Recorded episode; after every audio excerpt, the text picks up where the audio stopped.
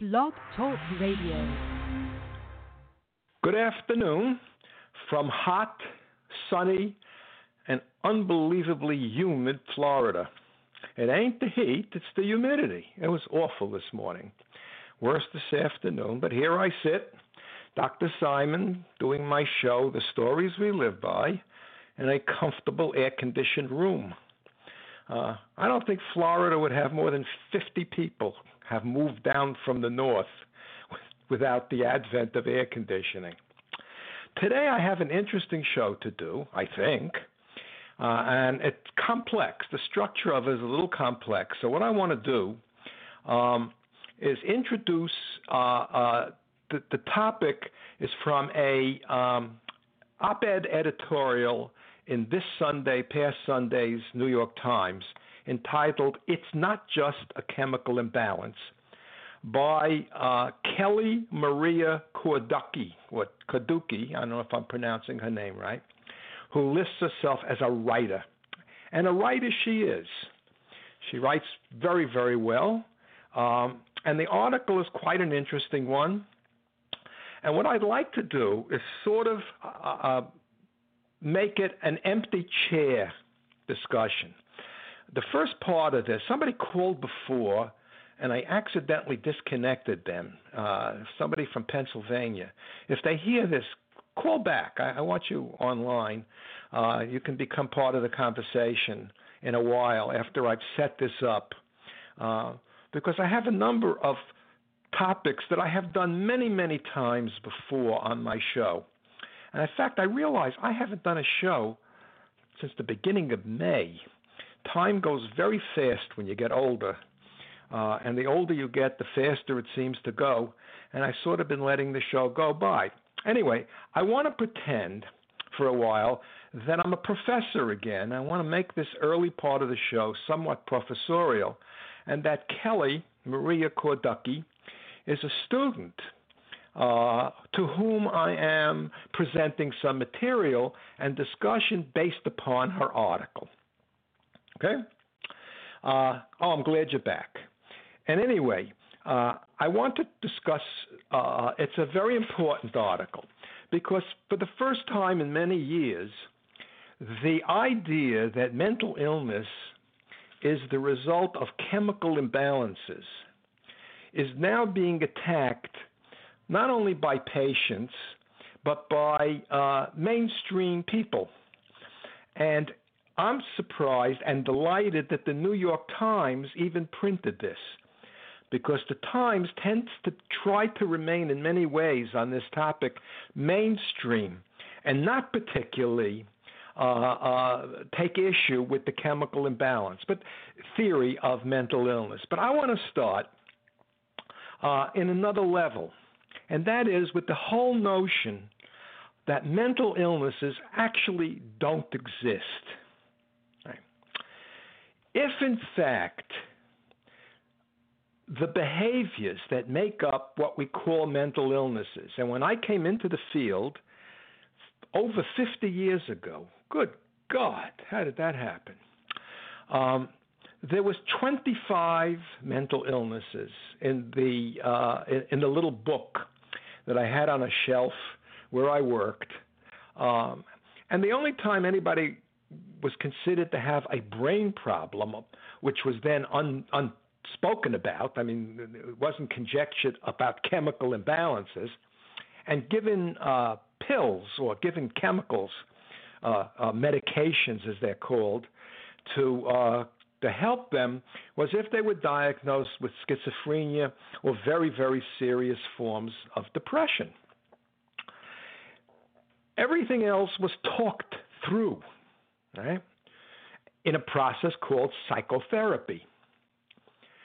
What is interesting about this is that now there are some 500 or so mental illnesses and disorders listed in the Diagnostic and Statistical Manual number 5 issued by the American Psychiatric Association. And more and more of them uh, are to be considered the result of chemical imbalances. Now, the lack of logic here is enormous Because if, in fact, hearing voices, being so depressed you can't get out of bed, wanting to kill yourself, uh, washing your hands 500 times uh, uh, without understanding why you do it or bec- how you can control this, um, uh, starving yourself uh, and, and, and throwing up your meals, uh, all kinds of behaviors that are in many ways painful to the people with whom the, the, the, behavior lives with and even to themselves. Behaviors that are disturbing to the public in many ways, that can be considered dangerous, that become issues for the police. These things exist. But if, in fact, we can show that there is a chemical or biological problem, they can't then be called mental illnesses. Okay? Try to grasp that idea because it's critical to what I'm going to talk about today. Kelli had all kinds of problems that she doesn't really go into. She refers to them as the black dogs, which is a wonderful kind of way of, of being feeling put upon by your own behavior. Um, when, when when she writes about this, it she became involved with the psychiatric lingo, and I don't know what the behavior was, so I don't know what diagnoses were given to her. In the 1970s, late 60s and 70s, these wouldn't have been considered by most of us to be the problem of chemical imbalances or neurological disturbances or brain problems, but of early childhood experiences. And I have a lot of training in psychoanalysis, which I have modified and rejected in many ways because at that time, the only real uh, social interactions that were taken that were taken seriously that could cause these kinds of mental disturbances, mental illnesses, and they were called that mental illnesses, would be uh, mommy and daddy. Mommy is too strict. Mommy is too seductive. Mommies never did well until the 1970s in psychology when the feminist movement arose. And I won't get into that, but there's been a rebalancing. Daddy could be seductive, daddy could be abusive, daddy could be weak and not stand up to mommy. But it was the parents who were always held responsible. Let me read something from Kelli. Uh, uh, she says the jury is out to the extent to which mental illness is hardwired, but black and white narratives of psychopathology neglect the tremendous psychological impact of social and material circumstances like poverty, not having enough to eat, access to basics of, of, survival, the burdens of intergenerational trauma and insufficient social support systems, the existential gut punch of pervasive injustice. What a wonderful sentence. That's a writer. As a writer myself, I say, gee, I wish I had thought of that sentence. So that we have broadened the view of what could cause mental illness.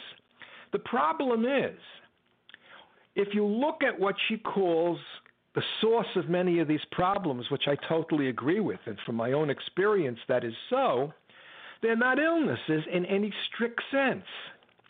They would only be illnesses, real illnesses, if they had an underlying biological concept. So, what has happened is that those medical doctors called psychiatrists, who really formed the basis of the entire field, the early psychoanalysts were all psychiatrists, they were all medical doctors. Psychologists were added after World War II because there weren't enough psychiatrists to try and help those large number of human beings who came back from the industrial slaughter called World War II, who were so transformed by their experiences that they no longer fit in, they couldn't adjust, and they had to be helped, and so they got diagnosed as mentally ill. But the word medical doesn't cover this. So, I'm not going to go into right that what I think these abnormal, disturbed and disturbing patterns of behavior, and some of them are not so abnormal, they're just hidden. most of the time. But if in fact they're due to a biological problem, they are not mental illnesses. And if I am right that they have meaning, that they have purpose, that when someone tells me that God is speaking to them, one of two things can be true. As a not very religious individual, I don't take seriously that God is speaking to them, although I should. Maybe this person does have a pipeline to God. Or that they desperately want God to speak to them that there's something going on in their life. It's the way they've been raised, their, their indoctrination into religion. Uh, and I have, again, so many stories in my own book that I have written uh, about people who have heard, started to hear the voice of God. But don't tell me that this is an abnormal twitching of genes and neurons, especially if they can't be found. But if they can be found, Okay, they have a medical problem. They should be treated by neurologists or endocrinologists or real doctors and not fake doctors who make up the idea of mental illness and schizophrenia and these other terrible, terrible diagnostic categories. Don't tell me that that is without meaning. For someone to say, God speaks to me. Uh, I had a woman I worked with for over 10 years when God was angry at her, he said all kinds of horrible things to her and how she would be punished. But when God was favorable to her and she used to write poetry, I didn't think it was very good poetry, but for her, this creative desire to put things into poetry was so important. And God would tell her she was an immortal poetess. And she had expression of bliss on her face. We could say this is not logical. We could say it's not religious. It's not whatever. But don't tell me it's meaningless. It's filled with meaning, powerful meaning. And therefore, it's an adaptation. It's something she needs in her life. It's not an illness. However, we then judge it, it is not a medical problem. And I never went to medical school, but I, for 50 years, worked with patients or people I called patients. I'll get to that a little later. The whole nomenclature psychotherapy, patient, treatment these are all medical terms. That should be ended. In my own writing, I put quotations around them to show the metaphorical nature of these issues. Kelli now has other things in this uh, story because she becomes very critical of this primacy of the chemical imbalance theory and the fact that it leads to uh, uh, no longer psychotherapy, no longer talk therapy, but after 12 or so minutes, the writing of a prescription of brain disabling drugs. And that's how they work. And by the way, if in fact there is no real illness here, these drugs are not real medicines. Penicillin for strep throat is a real medicine because it targets the bacteria that cause the inflammation in the throat. If in fact there is nothing wrong with the brain of the individual, it's just adaptive behavior that is troubling to the person, to their family, to society then we're shutting down the capacity of the individual to think and feel about these things, and we're not doing anything to cure or actually treat the problem. Raises complex issues. What do you do with somebody living on the street in filth? because they don't have a place to live and, and they keep hearing voices that tell them that they're scum and they shouldn't be alive. It's a complex issue. If the drugs work, fine. I'm not against drugs, by the way. I had two very nice, delicious glasses of Sauvignon Blanc last night before and during dinner. Made me very happy. But it's not medicine, just a drug. And the medicine of that drug, of, the, of my wine, reduces my capacity, even if I watch the news, of feeling the anxiety I normally now feel when I turn on the news and discover what we're doing to ourselves as a society, what we're doing to, to the helpless of society, what we're doing to the very world we live in. I can't feel it. It's not because I lacked alcohol in my brain before I did the drinking. It's that the alcohol disables my ability to feel the fear and anxiety and loathing that comes up into me when I listen to the news. So, no such thing as mental illness. I take that as a given. Right? These are not treatments. When I talk to somebody, it's not a treatment. In my book, I explore the idea, take very seriously, because I taught for as many years as I did psychotherapy. I was a college professor. I took very seriously the notion that it's a form of education. Person has to learn things. Otherwise, you get trapped. And one of the terrible traps is the idea I am mentally ill. For many, many years, I worked at Flushing Hospital in New York, their mental health clinic. And in the 1970s, uh, they deinstitutionalized the um, hospital system in New York, and we became the outpatient clinic for uh, discharged so called schizophrenic, seriously disturbed individuals for Queens or that area of Queens. And uh, I was, by the by my, my education, terribly afraid to work with anybody who's going to be called uh, schizophrenic. Uh, they can't be worked with; they're too sick. What I found is that these individuals were no different than any other individuals. They had been terrified by life.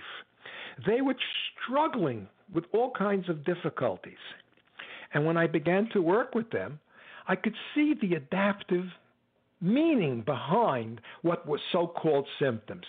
This was the best this individual can do under the entire circumstances of their life, which includes their brain structure, which includes their genetic makeup, which includes all of the socioeconomic contexts in which they grew up.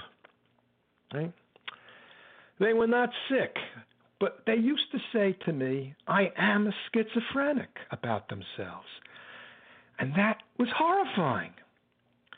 Because instead of saying, I have schizophrenia, it was created, I am schizophrenic. The very essence of their identity as a human being had been created as a disease.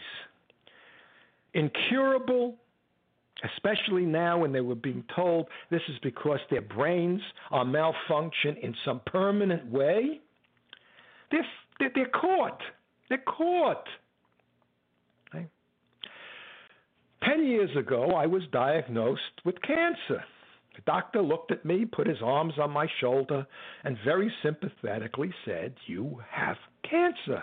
By the way, I've been cured. It's 10 years now. I am symptom free. Very happily, I can talk to you. He did not say, You are cancer.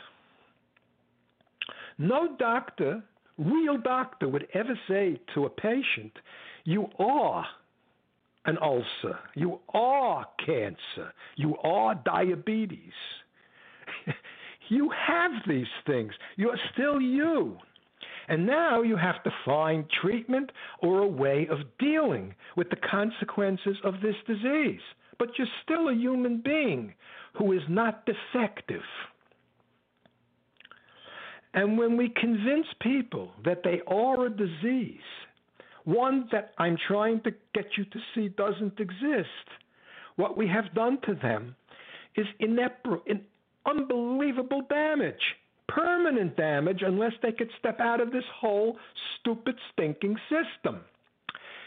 Now, I want to read a paragraph where Kelli Maria Korducki is trapped still.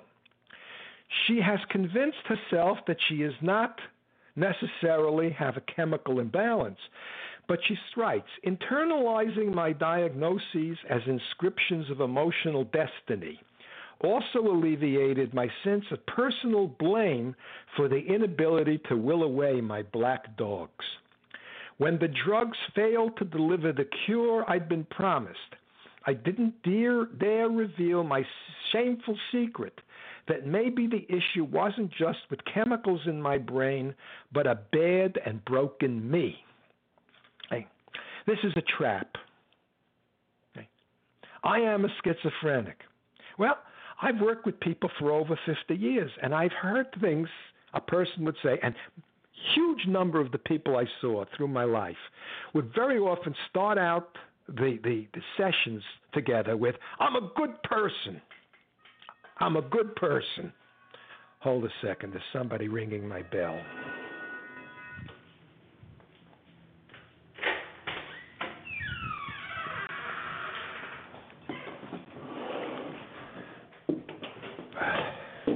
My wife will hear from me from leaving her key home. Okay. Uh, where was I? Yes. When an individual thinks of themselves in terms of being a good person or a bad person, they're caught in a trap. Because what they're doing is judging the essence of themselves. There are no good people and there are no bad people. But there are people who do things that can be judged to be bad, and people who do things who that can be judged to be good. In other words, and I won't go through all the, the logic here that we don't have a mind, but that the mind is activity. Everything psychological is an activity. It's not a thing. It's not nouns with adjectives that describe it. It's verb with adverbs. The fact that I do something bad doesn't mean that tomorrow I can't make restitution or do something good. I don't know what Kelli did to think she was a bad and broken person. But she's trapped as long as she feels that way. I don't think she does. I want to go to the last paragraph of her paper. I think that, that she may have extricated herself from that. But there are no good people or bad people. It's what we do, and what we do needs to be described, not judged, because judging somebody, something, doesn't describe it. Describing it helps explain it. Describing the behavior and the context. See how she writes it? Oh, in a minute, I'll talk about that. You put things in context, suddenly allows you to see the story from another whole perspective. Over the years, the people who told me they were good people and then would show me, tell me how they deal with their children. And, and at one point, I had a two parents. I said to colleagues, the only way I can help the kid in this family is to hire the mafia to kill the parents. What they were doing to the child was in the name of goodness. It's how they were treated. But in these systems, I call them authoritarian systems, people are labeled, and the label becomes the explanation for the behavior. Over the years, I, I worked with a depressed, a woman who was the most depressed person I'd ever met whose mother referred to her continually as the abortion that failed. Right? A person whose parents referred to him as we shit you out. In other words, they had been degraded with these terms, and it now seemed natural to degrade their child. But once you've internalized the idea that you're a bad and broken me, what do you do? Because behavior can be changed.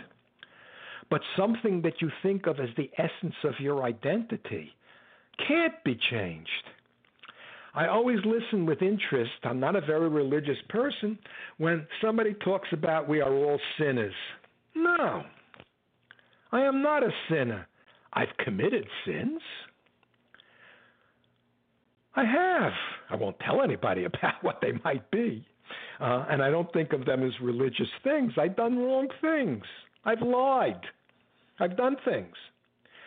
But that doesn't mean I am the liar. I have throughout my book discussions about students who were didn't learn well, they're stupid, they're retarded, they're learning disabled. On the other hand, you do well on your SATs, you're on your way to college, which is a wonderful thing. You're brilliant, you're a genius. These are nice labels, but they don't explain why someone learns more quickly than somebody else. And it certainly doesn't explain what this individual might need to be a better learner. What do I have to do as a teacher? Right? Okay. Let's see what I was. You know what? I think I have covered what I want to cover. There's one more thing. Uh, the story ends in a very nice way. Let me read the last uh, paragraphs. Uh, I don't mean to say that the current system doesn't offer some hope, at least for those with the means to pursue it. Now in my early 30s, writes Kelli, I remain firmly entangled in the American mental health care apparatus. Albeit, although on my own terms, I see a therapist, which I'm now in the fortunate position to be able to pay for out of pocket, which means she doesn't have to be labeled by the insurance companies, a label that would follow her for the rest of her life. Okay? I manage medications with a psychiatrist and purchase pills with some coverage from insurance. I also make it a daily priority to get at least some light exercise, whether a walk or a jog or a bicycle commute. I maintain a regular yoga practice. I do that too. Not as regular, but it's a wonderful thing, yoga. Try to eat a balanced diet, get enough sleep, read constantly. I can't tell people enough that reading, good literature, reading science, reading stuff that's just fun and interesting is one of the best things anybody can do to live a life uh, that's pleasurable, meaningful, and in which they learn. Uh, work to nurture social connections and build community. All of these I've learned, and I can do to maintain my emotional and psychological well being. And the key word here is maintain. It's about process, not prognosis. That's all any of us can do, by the way, the best we can do from day to day. Rather than view my psychological experience as a biologically fated roller coaster, I've come to think of my mental health as a reflection of the complex ebbs and flows of life. I've developed tools to better mitigate that which I can't control, an agency I once wouldn't have imagined possible. Sure, if you've been told you are a schizophrenic, you are an anorectic, you are a mentally ill individual, it's your essence, or that you're bad, a piece of shit, you shouldn't have been born, all the non medical terminology that people are, are all over have to struggle with.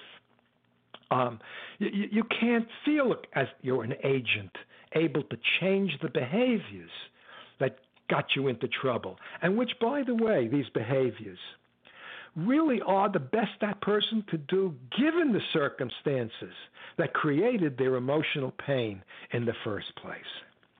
I once I feel for the first time like a person who belongs to the world. Uh, she's on her way. I wish I knew her. Uh, I belong to an organization, by the way, for those of you listening, called ISEPP, International Society for Ethical Psychiatry and Psychology. Used to be called ICS, ICSPP, International, it doesn't matter. Uh, if you go online to psychintegrity.org, you'll have a wonderful time uh, looking and finding out people who more or less have my belief, although many of them still argue whether psychotherapy or drugs is the better treatment, because many people have difficulty giving up the notion that mental illness itself doesn't exist. That when I talk to an individual called a patient, I'm not doing anything medical. I'm trying to help them understand the difference between judging themselves and describing themselves. Understand the difference between having a mind and being a mind, having an imagination and using imagination. It's not, not what we have, it's what we do. Right? So, you know what? I'm going to put you back online.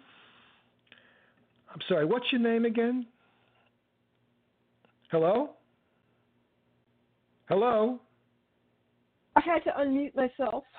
Thank you. Oh, yes. So, what do you think so far? What's your name again? I'm well, sorry. I, I think. Uh, my name is Julie. My name is Julie, and I live in Pennsylvania. Um, okay, I Julie. What do you totally, totally what do you agree. about what I I'm totally saying agree. here? I totally Huh? agree. I think I totally agree. And I feel that there is a logical disconnect when people start to believe that they have a chemical imbalance since there's no there it is never shown to them there's no test. And I, I, I know the process I went through before I started believing it.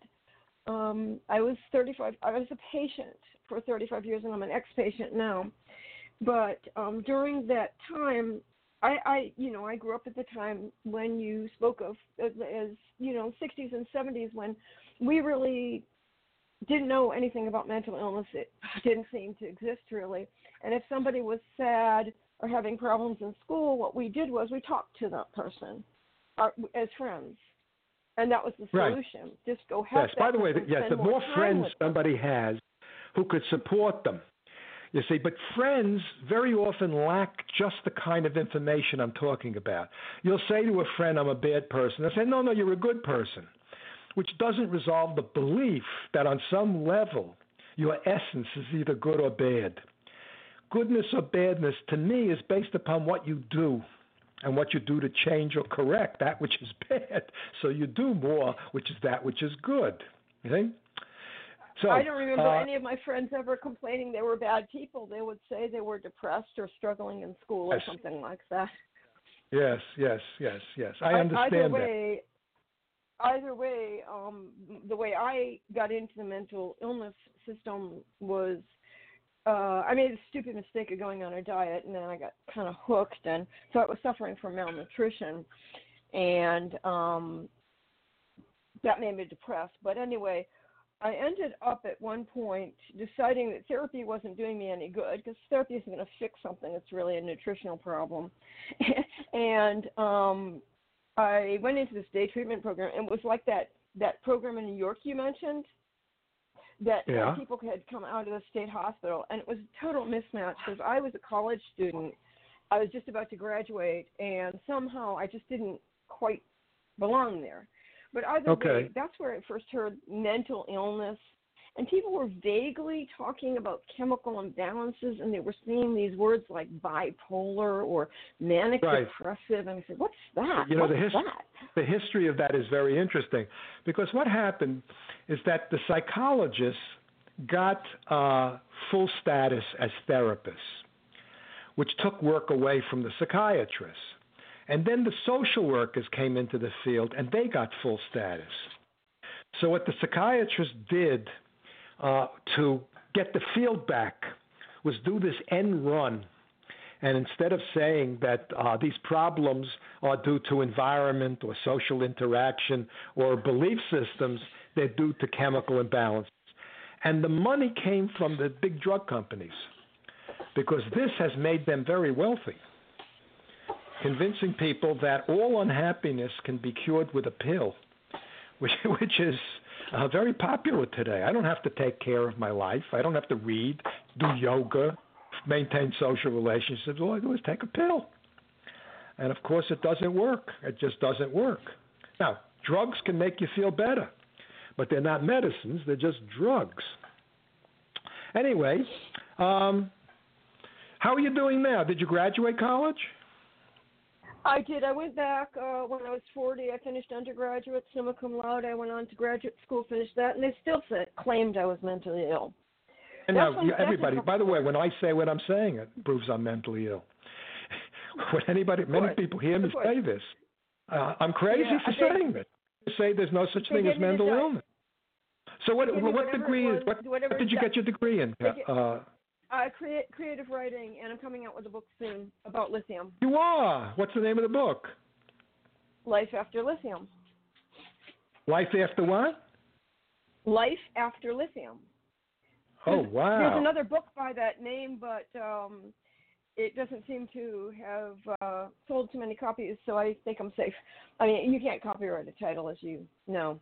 Yeah. Yeah. Um, yeah. I've, I've written You a have a publisher? of books, but this this one, yeah. I well, I'm gonna self. I choose to self-publish I don't want to be. Yeah, I did. By the way, I had four books, five books that I published through through regular publishers. This one that I just wrote, Psychotherapy and the Stories We Live By, I couldn't really get a publisher. They all wanted me to have uh, somebody bring it in for me, have a uh, what's the what's the word I'm looking for? I keep losing Agent? words. An Agent? agent, yeah. So what I did was I found two of my colleagues in, in ICSPP had published books uh, with somebody called BookBaby, bookbaby.com. And it cost a couple of dollars, but it, they did a gorgeous job. Beautiful, beautiful job. Very professional. So if you want to go by self-publishing, give them a call. They're really wonderful. I don't, and, and I won't make Yeah, any I'm money. gonna, I'm gonna go through. I'm gonna go through Amazon. Um, but anyway, um, Well, good luck with it. I um, yeah. Th- th- thank you. I the, the logical conclusion that I came to was finally when they were just playing around. They didn't know what they were doing at all. They didn't acknowledge what my real problems were, and finally they they gave me a lithium pill. And by some weird quirk, it cured my eating disorder temporarily, at least you know long enough for me to believe it was working. And then retroactively, they finally diagnosed me at well, first schizophrenic. There's no evidence for that, and then bipolar.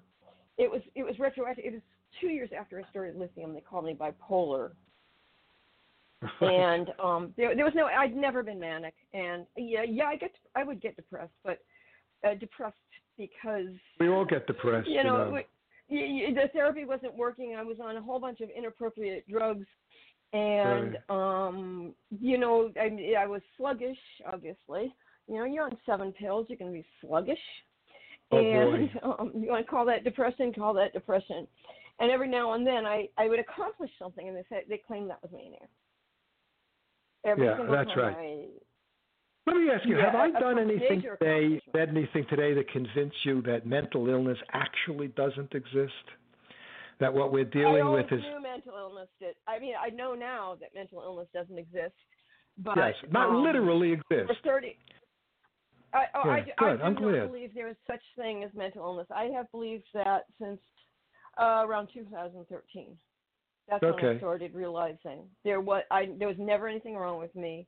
There was, you know, I think in around 2012, I had this new therapist. I didn't keep her, but she said to me, "Okay, so tell me, what are your limitations?" And I couldn't think of any because I had just finished graduate school, and I was Right. like, uh, "Of course, all humans have limitations. We are limited as human beings, but I couldn't think of anything extraordinary that limited me in any way."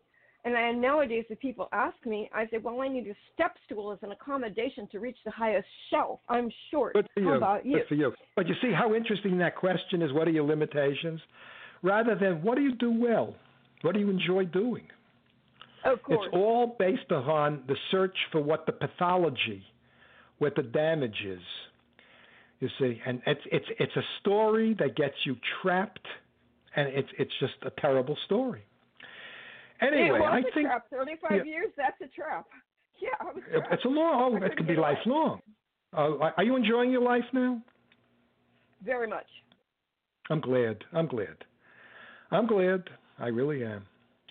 You sound very young, but given your history, Uh, I'm you're no longer a teenager. People, people say that to me. Yeah, I am just immature. That's it. No, another label. Yeah, another I say that. I say that. Uh, I say that to people because I I do telephone work for my job, and when they say it to me, I just say I'm immature, and that gets a laugh out of them, so it lightens up the conversation. Uh, okay. Anyway, I'm going to stop the broadcast now. No one else has called in, and I think Really? I've said what I wanted to say. It's been a pleasure speaking with you, Ah, thank you. and I wish you good luck. Thank you. Thank you for the show. I just didn't even know about it. I just found out about it. Thank you. Yeah, well, I have you know the re- a lot of broadcasts have been archived, so that uh, anytime you want to delve in, you can go in. I, you know, but then again, what I've said today, I tend to say a lot. Uh, anyway, that's great. Thank you for calling, and I'm going to say good afternoon. Thank you. Bye. Okay, is there anybody else listening who might want to call in? The guest call in number is 646 716 7756. And I gave myself an hour for this show, and I can't talk any more than I've talked. Uh, I would love to really meet Kelli Maria and have a conversation with her. She's a person that I think I would enjoy knowing and speaking with. Um, just to finish, the uh, my book puts uh, is called Psychotherapy and the Stories We Live By because I believe that good therapy is a talking situation in which you learn to examine how the life story, your beliefs, your moral beliefs, and your uh, factual truths, not only what they are, but how they're structured. Do you differentiate between uh, judgments and descriptions? Can you describe yourself without judging yourself or other people? Um, and, and, it's a very traditional. I didn't. I'm not setting out to uh, to create a new therapy. Uh, there are too many gurus around uh, who invent the therapy of the week. I'm very traditional, although I'm not working now. I'm really fully retired. Uh, but um, I do feel that we have to get rid of all words like uh, psychotherapy, patient, diagnosis, illness, disturbance, uh, uh, uh, therapy, treatment. Um, a really good discussion between uh, two human beings in a democratic way, uh, where the individual who's called the patient really creates the curriculum, and and the therapist, the person called the therapist, uh, helps guide the discussion so that new skills are learned and new insights into the kind of traps I talked about today uh, emerge, uh, and and gives people uh, an opening to become, as Kelli puts it, uh, an agent of change in their own life. Otherwise, it's hopelessness and helplessness and self hatred and anger directed outward and inward. And that is no good. Okay, I think I've done my job for today. Uh, I'm going to go watch the end of a golf game that I missed yesterday. I think I know who won, uh, but what the hell. So, good night. I'm going to end my episode.